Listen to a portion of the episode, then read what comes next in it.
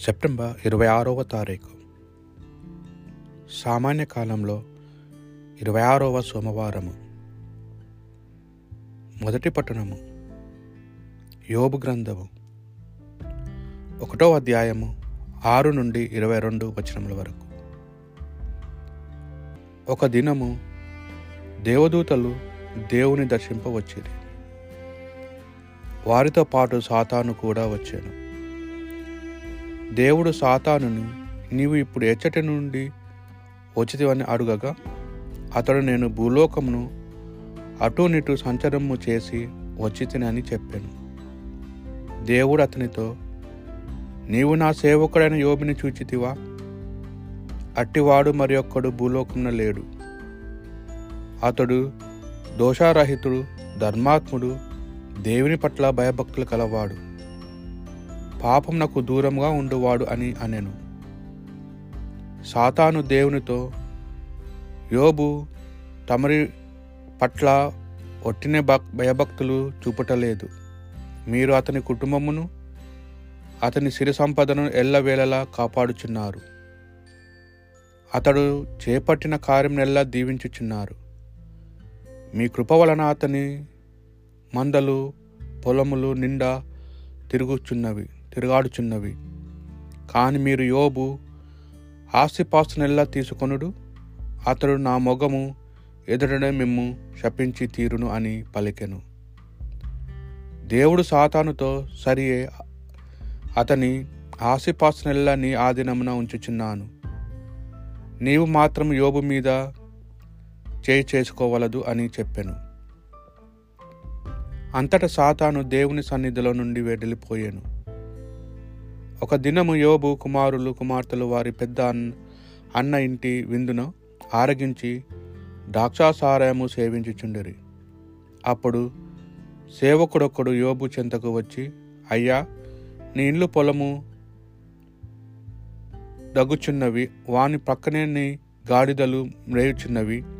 ఇంతలో షబాయిలు వచ్చినప్పుడు ఆ పశువులన్నిటిని తీసుకొని పోయిరి.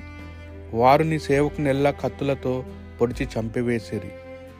నేను ఒకడిని తప్పించుకొని వచ్చి నీకు సంగతి చెప్పుచున్నాను అనెను. అతడు తన మాటలను ముగించినా లేదో మరి ఒక సేవకుడు వచ్చి అయ్యా ఆకాశం నుండి ఒక మెరుపు వచ్చి నీ గొర్రెలను వాని కాపురలను కాల్చివేసినది. నేను ఒకడిని తప్పించుకొని వచ్చి నీకు ఈ వార్త తెలుపుచున్నాను అని పలికెను. అతడు తన మాటలను ముగింపక మునిపేం వేరొక సేవకుడు వచ్చి అయ్యా కల్దీయులు మూడు దండులుగా వచ్చి నీ ఒంటల మీద పడి వానిని అపహరించుకొని పోయిరి.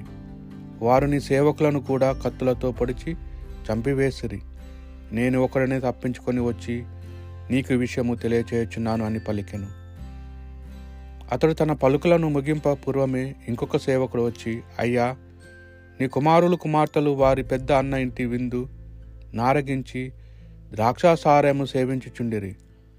అంతలో ఎడారి నుండి ఒక పెనుగాలి వచ్చి ఆ ఇంటి నాలుగు మూలలను బాధెను ఇల్లు కూలి ఆ లేతబ్రాయుము వారి మీద పడు పడగా వారందరూ చనిపోయిరి. నేనొక్కడినే తప్పించుకొని వచ్చి నీకు సంగతి విన్నవించుకొనుచున్నాను అని పలికెను. ఆ మాటలు విని యోబు పైకి లేచి సంతాప సూచముగా బట్టలు చింతు చించుకొనేను. తల గొరిగించుకొనేను. నేలపై బోర్లపడి దేవునికి దండము పెట్టి నేను దిగంబరుడుగానే తల్లి కడుపు నుండి వెల్లడి తిని దిగంబరుడుగానే ఇచ్చటి నుండి వెడిలిపోయేదను.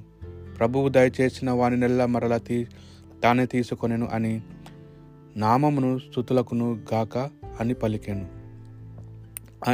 ఇన్ని దురదృష్టములు వాటినిలను యోబు దేవుని దూషింపలేదు పాపము కట్టుకొనలేదు ఇది ప్రభువు ప్రభు నీవు చెవియొగ్గి నా పలుకులు ఆలింపము. ప్రభు నీతియుక్తమైన నా మొర నాలింపము. నీ సహాయము అర్థించుచు నేను చేయు వేడుకలలోనూ వినుము.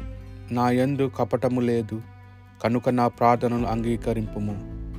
ప్రభు నీవు చెవియొగ్గి నా పలుకులు ఆలింపము.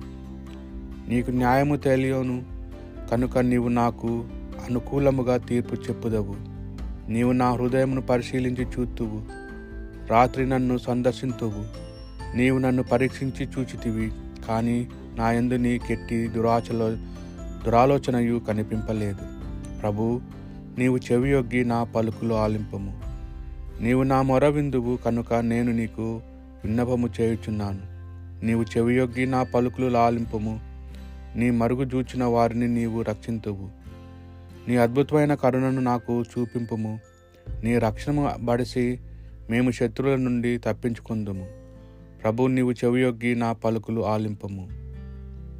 పునీత మత్తయ్య గారు రాసిన సువార్త సువిశేషంలోని భాగము తొమ్మిదవ అధ్యాయము నలభై ఆరు నుండి యాభై వచనముల వరకు. మనలో అధికుడు ఎవడు? అని శిష్యులు తమలో తాము చర్చిండుకొన మొదలెడేరి. యేసు వారి ఆలోచనలను గ్రహించి ఒక చిన్న బిడ్డను తన చెంతకు నిలుపుకొని నా పేరిట ఈ చిన్నవాణిని స్వీకరించేవాడు నన్ను స్వీకరించుచున్నాడు. ఏలైనా మీ అందరిలో అతి అల్పుడైన వాడు అందరికంటే అధికుడు అని వారితో పలికెను. అప్పుడు యోహాను ప్రభు మీ పేరిట ఒకడు దయ్యములను ప్రారదోలుటూ చూచి మేము వానిని వారి వారించి తిమి ఏలైనా అతడు మనలను అనుసరించని వాడు కాదు అని చెప్పాను. అందుకేసు వానిని వారింపవలదు. మాకు ప్రతికూలుడు కాని వాడు మీకు అనుకూలుడే అనెను. ఇది ప్రభు సువిశేషము.